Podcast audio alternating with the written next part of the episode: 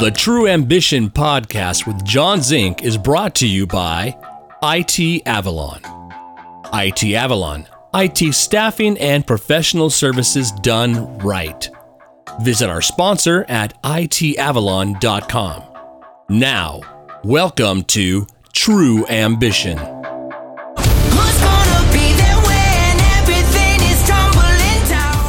All right, welcome everybody to the True Ambition podcast. I'm your host, John Zink, and today uh, I am honored to be joined by uh, Latha Subramanian, and uh, she is joining us today via Zoom from Houston, Texas.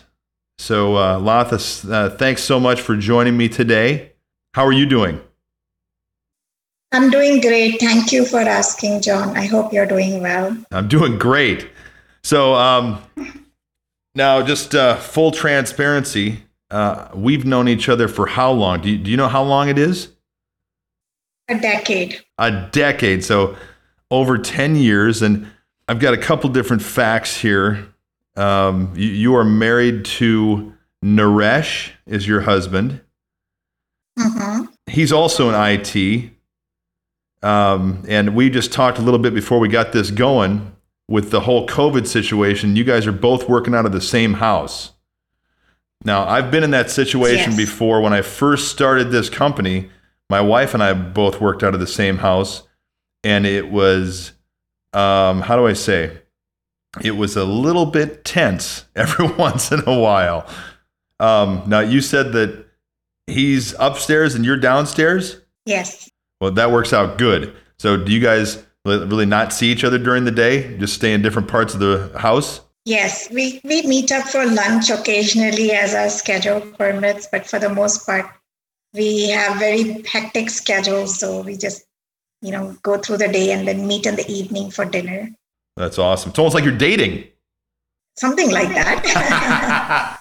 well, it's funny because I, I, I think back to when I first started the company, I was working out of the house, and Carissa, my wife, worked out of the house too. Um, but she was always looking over my shoulder to go, Have you made any money yet? Have you made any money yet?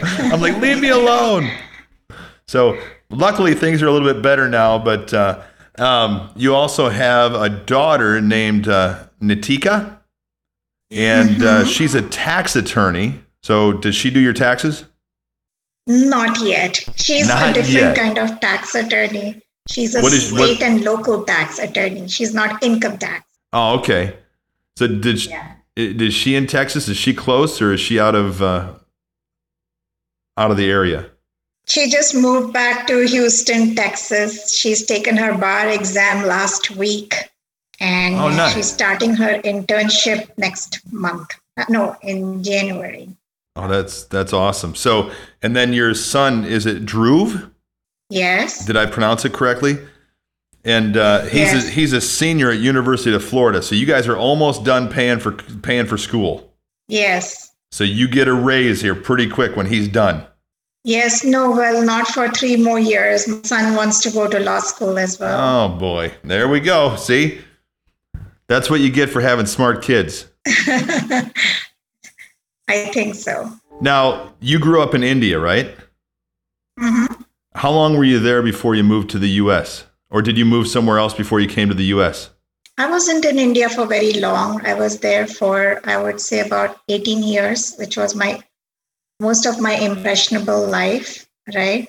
And then I moved to the United States, and I've been here for almost 31 years. Um, and I lived in the Midwest for about 20 some years. And I've lived in Houston, Texas for 10 years. If I remember correctly, when you and I met, you were in. Most of my work experience and my career history has been in the United States.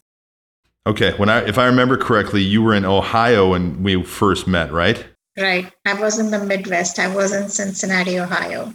Uh, For someone like me who grew up in Illinois in a very small town, what what was it like growing up and going to school in India? Kind of give give me an idea of uh, what that was like. Yeah. So I went to an all girls private school it was a Catholic school run by a very strict German Catholic convent. Um, I So truly nuns? enjoyed my school. Hmm? So it was nuns that were teaching you. Yes, yes. Did you ever did you ever get smacked on the hand with a ruler? All the time if I wasn't careful. but I truly enjoyed my experiences. Um, I think my schooling uh, in the strict convent environment really prepared me for a for a sustainable future. Um, as you know, the information technology industry was mostly male dominated.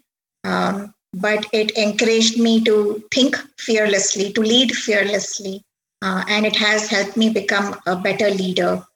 Uh, so I truly enjoyed my schooling experience, and I think everyone should have the same schooling, school experiences that I did. Now, uh, where did where did you go to college?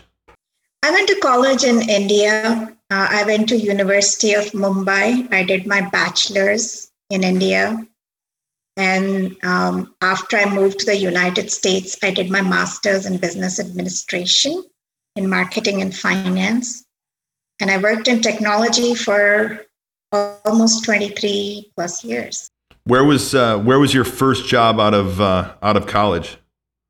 My first job out of college was at GE Aircraft Engines. I worked at GE Aircraft Engines in the Information Management Leadership Program. And I was responsible for working on their information management security controls for all of their database applications. So I know that uh, you you've always been into um, very heavy into data. Was that from the beginning um, that you were uh, like interested in being in the data realm? Yes, I think it uh, happened. Uh, it was a logical progression of my career journey. I started in data uh, long before it was called data warehousing and analytics. It didn't have a name. We were just doing data processing, right? So uh, I worked, uh, as I started my career actually as an application DBA and then Okay. a programmer analyst. And I spent a lot of time with data warehousing and analytics even before it was a science and a known technology.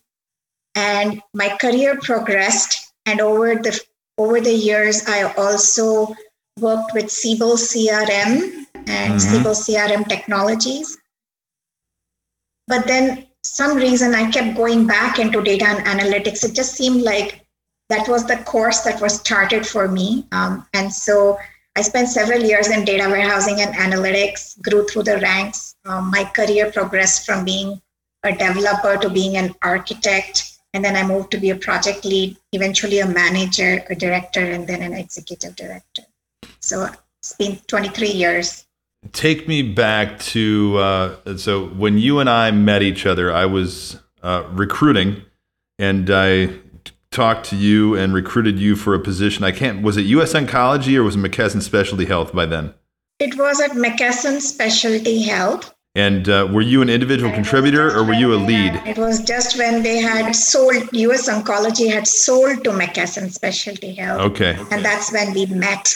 And you got me my job as a director of business intelligence and analytics at McKesson Specialty. So now, um, funny thing is, I just uh, two weeks ago talked to Alan Stickler uh, on this very podcast, and uh, I told him that I was talking to you, and he got a big smile on his face and uh, said to say hello and hope that you were doing great. Um, so, talked to Alan for a little bit, and it kind of took me back to um, when you started there, McKesson, and uh, you and I actually met. You came to San Francisco, and you you and I went out and had a bite to eat and got to know each other a little bit. And uh, I, I just uh, you and I hit it off from the beginning, and uh, have been friends ever since. So I really appreciate us keeping that friendship going. Um, now that was before I started my company. I was actually with a different company at the time.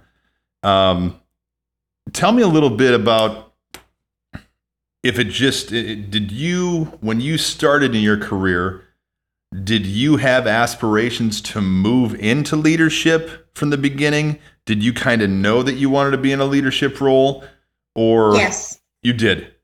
Tell me a Yes. little for people who are watching this, um, who are trying to kind of follow the lead of people like yourself. How did you kind of how did you roadmap your way through the years to get to where you're at today? And I don't know if I told people this, but today you are the director of enterprise data services and product management for Salesforce. So, kind of help some people out how you roadmap that all the way through to where you're at today. I would be more than happy to do that. So I think my aspirations came. Um, I always wanted to be a leader. When I was in school, I was always in progressive positions of leadership in school. Um, I always uh, was either the hallway monitor or, you know, responsible for the assets, um, the school teacher supplies, um, inventory, I was responsible for so many different things. And I think that leadership was just ingrained in me. Um, and when I walked into GE Aircraft Engines, I would say my first few months over there, I worked for this really wonderful lady called Marquita Carmichael. And I saw how influential she was, um, how driven she was, and how hardworking she was. And my first impression was, I want to be just like her. I want people to know me for being a good leader. I want people for knowing me for being a great leader.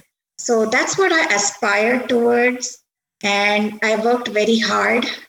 And I must say that everything I have done um, up to date in my career, I have never been afraid of hard work. It's always been, you know, relentless hard work, you know, the drive for perfection, the, you know, keeping the eye on customer success. Uh, and no job seems trivial to me. I'll do anything that others will not do. And that's what has d- differentiated me from the rest. And so I kept pushing forward. And even on the days when I reflect back at my career, at my beginnings of my career journey, when I was an individual contributor and I was a programmer, I still did a lot of work unofficially. I did a lot of technical mentoring. Um, I managed a lot of consultants. I managed a book of work. And I delivered a lot of value to my uh, clients or to my employers, which made them th- think that I could be somebody who could be in a position of leadership. So, informally and formally, I've done a lot of work on leadership. I think um, the turning point uh, where I officially became a leader was uh, back in the early 2000s. I used to work for a insurance company called American Modern Insurance, and I was a project lead. And there was this project that was rated as the company's number one initiative called the right rate for every risk. And I worked very closely with the actuarial department, product marketing, and drove that project to successful completion. And it had really unrealistic deadlines, but we put in a lot of late nights, a lot of hard work, uh, mentored a lot of teams through the journey, and we delivered the project, and it was a huge success. And that was a turning point where people said, Yes, I think you're worthy of being a manager. And that's when I got promoted to being a manager. And I didn't stop at that. I keep every day I ask myself, what have I learned today that I, didn't know yesterday? And what can I do to do a better job tomorrow? And that's what has kept me going through this career journey and my natural progression through my career. That's awesome. Well, I think there's some great things from what you just talked about there. You, you talked about someone that you looked at before who you wanted to kind of you wanted to be like someone who you looked up to who was a mentor um, working your butt off you know which is something that everybody has to do you know there's a lot of people who uh, think that things just get handed to people no such thing you know and uh, i think that, uh, that people watching this and people are going to see a common theme during this podcast from everybody that I talk to. And we're talking to people who are business leaders, entertainers, sports figures. It all comes down to hard work, You know, you're not really reinventing the wheel. With technology, there's a lot of things that you're doing that, yes, are new. You kind of have to be uh, not afraid to go outside of your comfort zone, but it all comes back to hard work and working with other people and learning from people who have already been there. And that's really a big part of what True Ambition podcast is all about is to help people to see, oh, if John did it, I can do it. If Latha can do it, I can do it. You know, and it's really uh, it's really interesting. So I, I always like to get that take from people. So I appreciate you going through that with me. Um, one of the things I also want to talk about, I, I'm now a dad. I've got a two year old at home, and you're on the other end of it. You've got someone who's out in the workforce, someone who's almost done with school. How do you manage raising kids while progressing through a very busy career? You've said before, you know, you just said a few minutes ago, you put in a lot of late nights, you know, you got a lot of hard work to do. How, how do you manage the two of them? It's a delicate balance. Um, and every day you wake up in the morning, you know, I look at I look at us, I look at you, I look at me, I look at all of us human beings. And I say we are we all play several roles in this journey called life. We are somebody's mother, somebody's daughter, somebody's sister, somebody's relative, somebody's manager, right? Somebody's director, right? So you play so many roles. So you're really an actor on the stage called life. And um, I must say, it has, you have to wake up every morning and decide which role you're going to play best for that day, right? So there's always that balance, and you're balancing every single minute, every single hour of the day. You're trying to raise kids who are as successful as you are, and hopefully they're following your footsteps, as well as you're trying to be a successful employee to the employer that you are responsible for, who pays your, who drives your paycheck. So it's a very delicate balance. Um, and I must say, some of you who are coming late into this parenting game probably have it better than what we did 20 years ago when there were no laptops, um, there was no Wi Fi connectivity, um, you know, and there were no cell phones. So you can't pick up the daycare and tell them, hey, I'm running late and I'm stuck on so and so freeway. So it required a lot of planning. Uh, but I think a lot of planning, careful coordination, and a lot of help from family and friends is what has um, gotten me to this journey and where I am today. So that that's a good segue into my next question here. So everybody wants to know: Are you someone who jumps right out of bed in the morning, or do you hit the snooze button a few times before you get up? Be truthful. I would say um, I'm going to be very truthful. I draw a lot of uh, inspiration from my work.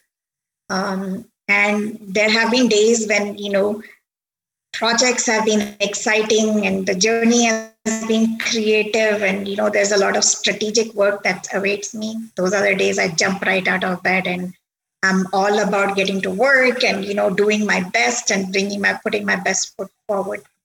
And then there have been days when I know that, you know, that day is going to be a little bit, you know, somewhat of a dull moment, then I might hit the snooze button. But for the most part, I'm pretty self motivated. Um, I wake up in the morning, uh, and now that it's we ha- we are in this COVID, uh, I try to um, you know do some exercise and get some get some of the, those things out of the way. So I start my day with a positive attitude. So it's really been working well. Great. Are you a regimented person or are you an impulsive person? Or is there a mix of both? I would say I am very regimented when it comes to my work and at work. So when I'm at work, right, uh, I'm a leader. But if you ask my team, they'll tell you I'm very regimented, as in in a good way, as in I'm very disciplined. Um, I like to follow up on things. I like to make sure my calendar is organized. like to make, ensure my customers are happy. Um, so there's that thing at work, which is regi- the you know the regimen. But if you know me uh, on a personal level, um, I'm pretty impulsive. I'm the type who likes to live my weekend with no agenda. Um, Um, I like to do different things, like maybe go on a hike or maybe just go enjoy a ice cream or something like that. So I I think I have a split personality between work and home. Dr. Jekyll and Mrs. Hyde. Yeah. So I know um, uh, we're friends on Facebook, and I know that you love to dance. So, uh, what uh, what type of dance do you practice? And you've been you've been doing it for a long time. What, what's it called? It's called Bharatnatyam. Um, it's a dance form that I have practiced diligently for almost three decades. Um, and it is a classical dance that is uh, very prominent in southern India. And I have cherished this art form. Uh, for me, dance is larger than life, data is larger than life. So I always tell people I love the 3D data, dance, and my son Dhruv. Not in that order, but those are the 3Ds that get me out of bed every morning. That's fun. So, what uh, is the is the dance a very regimented thing where there's there's a bunch of um, what do I say? There's a bunch of meaning behind every one of the moves. Kind of like I know that like Yes. Hawaiian dance. There's like everything they do has a, a real meaning behind it. Is it the same kind of thing for this dance? Yes, this dance. Um, another uh, another name for this dance form is called visual poetry. So a lot of what you do, you're trying to explain and depict with hand gestures, and it has very intricate foot movements. It requires a lot of dedication and practice, and not a not many people know that I used to run my own dance school until 2015. Um, and Oh, I used to teach a lot of the children in the Woodlands area. Um, and I, I- I don't teach anymore, but I do practice very religiously. And I do have some videos published on uh, Daily Motion as well as YouTube. So um, I do um, I do practice this dance form very religiously. That's cool. How, how many students did you have? Um, I would say up to about 10. It's it's very difficult to take more than 10. It's because it requires a lot of prep work and you know writing dance notes and all of that. So it, it takes a lot of work. So 10 is a good number. Well, I know that uh, you and I had talked before, and that it's a good segue because of the dance. That who is the person in your life who most inspired you? So I would say um, I draw my inspirations from various sources. So I look at a lot of my previous managers, a lot of my previous leaders in the organization, as well as the one that I work at, and try to you know pick on all the positive traits and try to inculcate that into my leadership style. But I would say the one person that I continually get inspired by is my dance teacher who lives in the Midwest. She lives in Columbus, Ohio. Her name is uh, Indra Satyapriya. To me, uh, she's she's like my mother, but she's also like my friend through this journey called life. And she's a great leader, very inspirational. And I draw a lot of um, energy and positive vibes. And I always aspire to be like her and deal with life situations just like she would. So she's definitely somebody I al- always look up to and aspire. So let me ask you a question. Um, looking at how much you love dance and how much you love data, how can you use what you've learned over the last 30 years in dance and compare it to the way you practice your management of the folks you work with in your career life? Can you do that? Can you compare the two and kind of how you use what you learned in dance to what you do in your career? Absolutely. I would say um, dance has taught me a lot of important lessons. It's taught me how to be fearless. Um, it's taught me that no matter how bad things are going up, you never give up. For example, if you're on stage and things are going bad, you don't give up and say, All right, I'm done. you keep making it to the end so that your audience is happy. And sometimes your audience never even guess that you made a mistake, right? Right, so right, you right. keep on going. Um, so I think it's and the other thing is it's taught me how to prepare and for key meetings, right? So, how do you prepare when you are backstage? You spend countless hours rehearsing to go perform for your audience. So, I compare that to some big presentations I make for the CIOs and the CEOs. I work a lot, I present a lot to the CEOs and CFOs and all of that, and the deans of the various medical schools. So, when I go to them, I want to present a courageous front, a fearless front. So, I think that dancing on stage has kind of helped me get through that stage fright and it has made me a confident leader. So when I'm in front of large audiences, I'm able to present fearlessly and speak my mind courageously. I love it. You you know that I'm a, I'm a musician and a singer, and uh, I've I've always said that uh, I never went to college. Uh, I, I got out of high school. I barely made it out of high school. I had to beg some people to let me out of there. Um, but uh, I, I traveled around in bands, and uh, I didn't know it while I was doing it. But I was I was preparing myself for, you know, my uh, career as a technical recruiter and uh, an executive in the staffing industry. You know, just because what you said, if you're on stage and not prepared, you will fall apart, and people can see right through you. If you are prepared and go up there and give a great performance, whether it's the perfect performance or not, people are going to respect that and they're going to respond to it favorably because you're giving the very best you can. And more times than not, you're going to get a favorable response from what you lay out there on the stage. So I loved what you said. That's a, it's, it's, it's, it's, uh, I, I fed, I fed into it perfectly because I, I know you're right on the money. Um, my next question is I ask everybody this what is the last book that you read that really inspired you that uh, you would suggest to other people? Um, I would say it is um, the book by John Maxwell on uh, leadership traits. Um, and I buy that book for every new leader in my organization because it provides a great framework uh, for how you want to lead. Um, so that's one thing I do recommend to all new managers. Um, in addition to that, um, I would say there is a book on generations, uh, which is very good too if you're a new leader.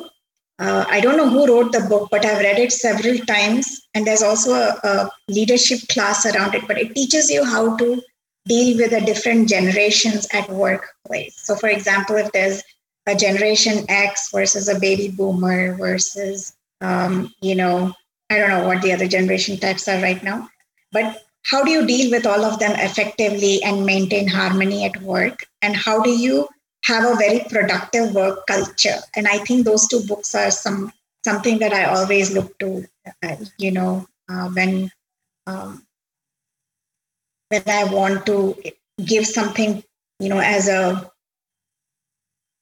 as some instruction material for new leaders who are starting in my organization. Okay, so the first one is uh, is it Leadership 101 by John Maxwell, Yes, and then the other one is called Generations. yes. And who do you know who the writer is of that one? I don't remember who it is, but I have the book somewhere. And I did buy a copy of that um, on Amazon for a couple of my new managers. But I can find it out. I can find out and get Perfect. So, COVID has changed everything. So, like we said before, you and your husband are both working from home, like the rest of us are. Um, how has it changed your world as far as uh, as a manager? I think uh, COVID has changed this world dramatically. Um, I would say it's definitely a population health issue uh, because it has impacted the society we live in. It has impacted our work environment. If you had told me eight, eight months ago, all of 2020 you will be locked up at home working from home, I would have said, John, you're crazy. but um, I think this is the new uh, eh, new future, right? Um, I think somewhere out there we have proven to the world that we can all work from home. Um, so I would say one of the things that I have seen is that COVID has impacted most of my team members in different ways, right? Some of the people who work for me, they have young children at home. And when I have a one on one, I see the kids running around, um, you know, on the one on one conference calls. Um, I, I know some people who have sick parents who they need to take care of, but they're not able to go see their parents because they can't fly out of their city. Um, I know some people who are working crazy long hours. I know I'm working long hours. Uh, It seems like I never sleep or haven't done anything relaxing because I'm working every time zone at the moment to support my team and to support my customers and to ensure that the business operations are not disrupted. So, mental health um, is very important, as well as the mental health and well being of my employees. I think that is top of mind for me at the moment. Um, and I think COVID has kind of disrupted everybody's schedules. It has impacted everybody's lives. So when you when you lead your teams, you have to be very empathetic about what's going on in their life. That that is a possible resulting outcome of COVID.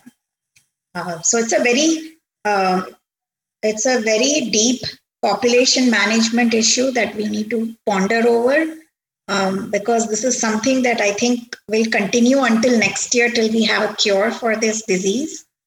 Uh, and so we need to continue to be empathetic. We need to be better leaders and we need to be able to keep rally our troops and ensure that we're going to be able to meet all our customers' Well, that's great. Uh, when COVID hit, I was like, oh my God, what is going to happen here?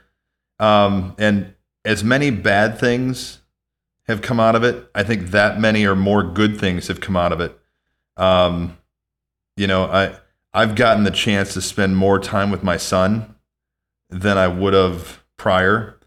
Um, I think it's helped people to prioritize, reprioritize um, what they were looking at before, you know. And I, I took a drive about a month ago uh, down to Silicon Valley and never got into this is nine o'clock in the morning and I never ran into a traffic backup once in the middle of the week. Um, that was absolutely crazy to me because before when I would drive down to Silicon Valley um, at nine o'clock in the morning, it would take me two to two and a half hours to drive down there. This took me 50 minutes, you know, and uh, there's so many good things that can come out of it and so many good things that have come out of it. And I think there's a lot more that will come out of it. So, you know, necessity is the mother of invention. And uh, I think there's a lot of people out there that are super smart that uh, are taking advantage of uh, what's going on. And a lot of companies that, like you said, I had many managers who were clients of mine before that have said, I will absolutely, absolutely not look at uh, remote workers. They have to be in the office. And that's completely out the window now, where people are going, okay, I'll take people working remote now. And uh, they're, they're finding out that they can get, if they manage them the right way, they can get just as much, if not more, productivity out of people working remotely.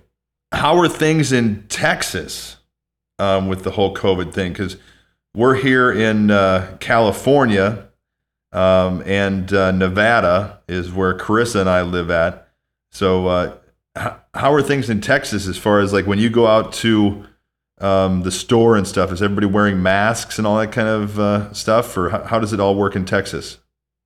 So um, it's very disturbing to see people run around with no masks because they don't realize the seriousness of the disease um, and, or the severity of the issue. Um, you know, when I drive by on Friday evenings, I see that every restaurant parking lot is completely full, every bar parking lot is completely full. Uh, and I wish people would take this disease more seriously and maybe stay home and order in or takeout or something like that. Um, but I think, you know, uh, on, on a flip side, how long can you expect people to be locked up at home, right? Everybody has a life to live, and eventually people start suffering from cabin fever. They have to get out of the house. Um, but I, I see that, um, uh, you know, a lot of businesses are picking up. It was very sad in March or April when, you know, some of the local mom and pop restaurants here had to lay off a lot of people. So I see the economy is picking up for sure. Yeah. Um, the other thing, uh, you know, I see that the demand for IT workers has really shot up because of the whole digital economy and everything going virtual.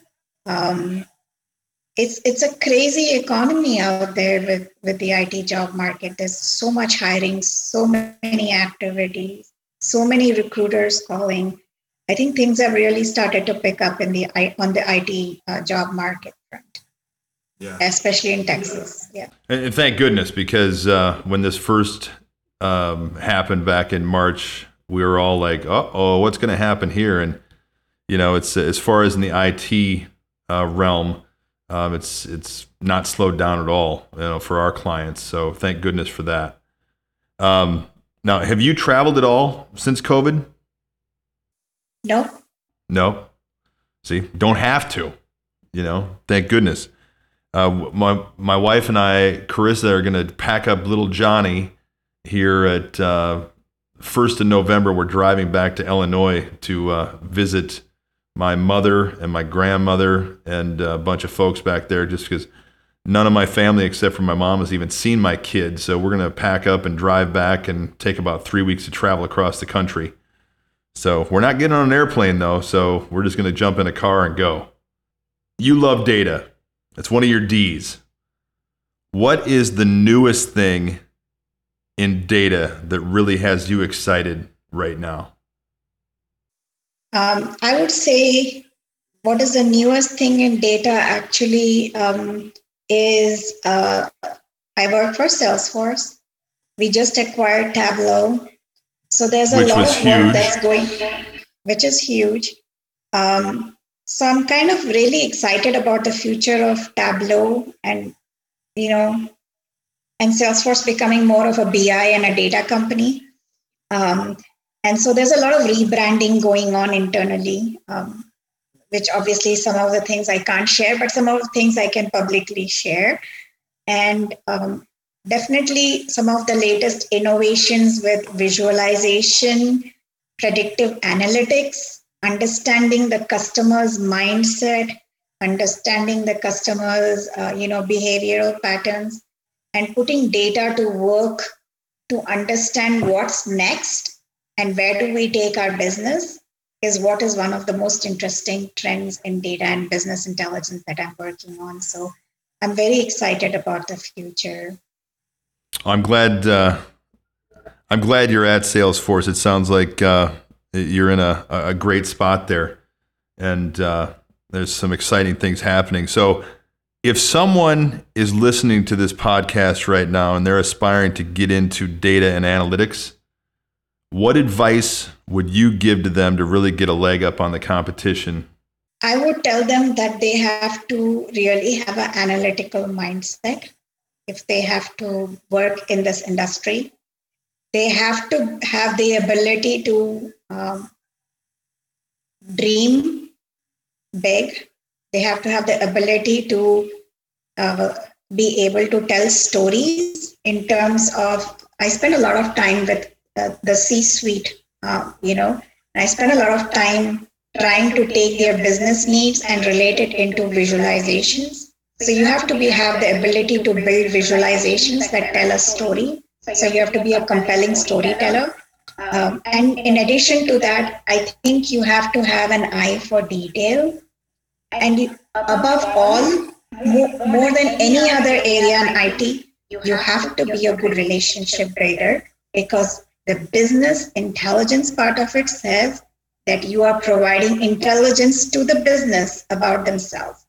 So you really have to be a good relationship builder, and your customers have to know that you have their best interest at heart. So I, I would say relationship building, powerful and compelling storytelling, and analytical mindset. These are the three key um, critical success factors to be successful in this business. That's awesome. So, last thing I'm going to ask you is something that I ask everybody who is on this podcast. So, True Ambition, uh, it's the name of the book that I'm writing right now, and it's also the name of this podcast. So, True Ambition, I took a quote from a book about five years ago that says, True ambition is not what we thought it was. True ambition is the profound desire to live usefully and walk humbly under the grace of God. Uh, when I read that, I realized that uh, I've always been ambitious much like you. But uh, I think in my early life, I was ambitious for the wrong things. I was ambitious for money, power, girls, whatever it was back in the day. Um, and I think that now my true ambition is to go out and make people happy. And as long as I do that, then I'm given what I need to survive and to thrive. And I've got a much happier life. And that's why I started this podcast. And that's why I'm writing my book and everything. So, my last question to you and to everybody that's on this podcast is knowing what you know now, what is your true ambition in your career? And what is your true ambition in your personal life? So, my true ambition in my career is to keep working on data and analytics, um, but doing meaningful things, right? I spent 10 years in healthcare, um, which was very fulfilling uh, personally because I spent you know a lot of time trying to improve the quality of patient care uh, and health care. And and i felt i made a reasonable impact um, at where i worked at before this. Um, and now i'm on this journey where i'm in high tech right? And i'm learning a lot of new things and a lot of indus- new new trends in the industry so aspire to be in progressive positions of leadership in data and analytics um, I think that's where I want to spend the rest of my career before I retire. Uh, from a personal level, um, I'm very eager to see my kids um, succeed, um, do well. Not only uh, not only with their careers, not with their chosen careers and their respective fields, because I know they both one's a lawyer and one's an aspiring lawyer. Um, but I want to I want them to be good human beings. I want them to be good citizens. Um, and I want them to build um, good families for themselves um, and, and, you know, make a name for themselves in this world. I think, and it doesn't have to all equate to money. It, it can be the good things they do for society, right? So right. that's my ambition from a work perspective as well as from a personal, on the personal perspective. Well, I think those are wonderful answers, and uh, I think we all kind of aspire uh, to those same kind of things. So, um, I really appreciate you taking this time to uh, come on the podcast, and uh, I appreciate your friendship, and uh, I wish you nothing but the best. And I know we'll stay in touch. But uh, thanks so much for coming on the True Ambition podcast, and we'll see you later. Take care. Thanks, Lata. Thank you, John. Thank you for having me on this podcast. It was great to step away from work and talk about something other than work. All right. Keep dancing. Thank you. Bye bye. Keep playing your drums. Bye. The True Ambition podcast is brought to you by IT Avalon. For more information and links to other episodes, please visit www.trueambition.org. Now, Go find your true ambition.